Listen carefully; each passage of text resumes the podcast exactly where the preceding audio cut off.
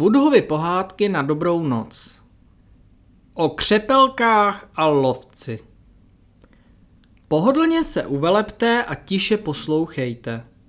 Pozorně naslouchejte vyprávění o hejnu křepelek, které spokojeně žili mezi keři a stromy. Dokud se jednoho dne neobjevil lovec. Chcete vědět, co se stalo? Pojďme to společně zjistit. Tak tedy. Obratný lovec si vydělával na živobytí lovem křepelek. Schovával se v křoví a napodoboval křepelčí volání tak dobře, že se k němu křepelky slétaly ze všech stran. Když se zhromáždili v jeho blízkosti, hodil na ně síť a chytil je. Několik jich donesl domů své ženě, aby je uvařila, a zbytek prodal na trhu za dobrou cenu.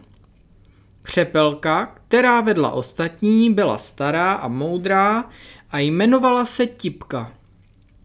Rozhodla se, že s lovcem je třeba něco udělat.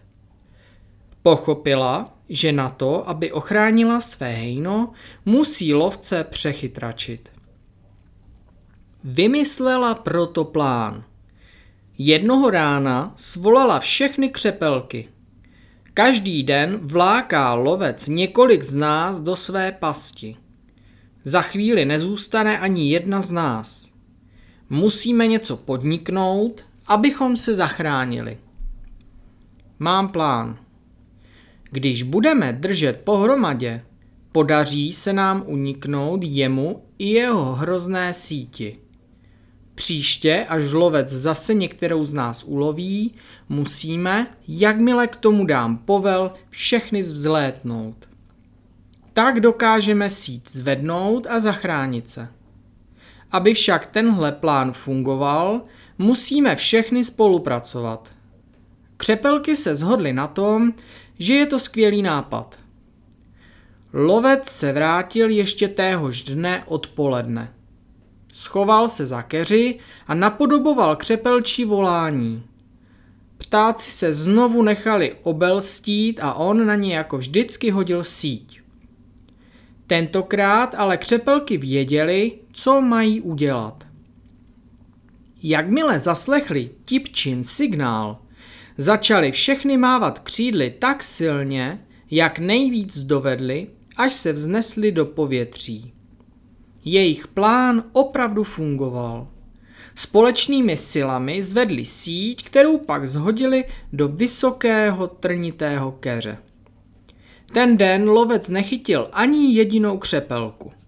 Pokaždé, když se pokusil ptáky polapit, unikli mu a on strávil hodiny tím, že se snažil dostat zpátky svoji síť. Poškrábaný a popíchaný. Nakonec to vzdal a vrátil se domů. Jakmile však jeho žena uviděla, že se vrací s nepořízenou, obořila se na něj. Kde jsou křepelky k večeři? Vybafla. Ti ptáci mě dnes přechytračili. Spolupracovali jako tým, odpověděl vztekle. Ale to jim nevydrží příliš dlouho. Jsou hašteřiví a brzy toho nechají. Pak už se jim nepodaří zvednout moji síť a já je chytím. A opravdu, Zanedlouho poté, když křepelky prospěvovaly v křoví, jedna z nich omylem dosedla na hlavu druhé a strhla se velká hádka. Tipka je prosila, aby svůj spor urovnali, ale oni neposlouchali. Najednou uviděli, jak se na ně chystá lovec. Tipka věděla, že jestliže teď křepelky nedokážou spolupracovat, musí odletět dřív, než na ně lovec hodí svou síť.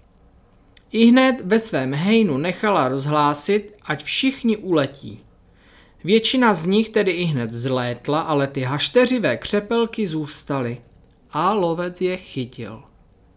Hejno křepelky tipky poté i nadále spolupracovalo jako tým a lovce tolikrát přechytračilo, že je nakonec přestal chytat. Někdy může být lákavé jít svou vlastní cestou a nespolupracovat s ostatními. Moudrý člověk ví, že může dosáhnout mnohem více jako součást skupiny, než když bude jednat sám.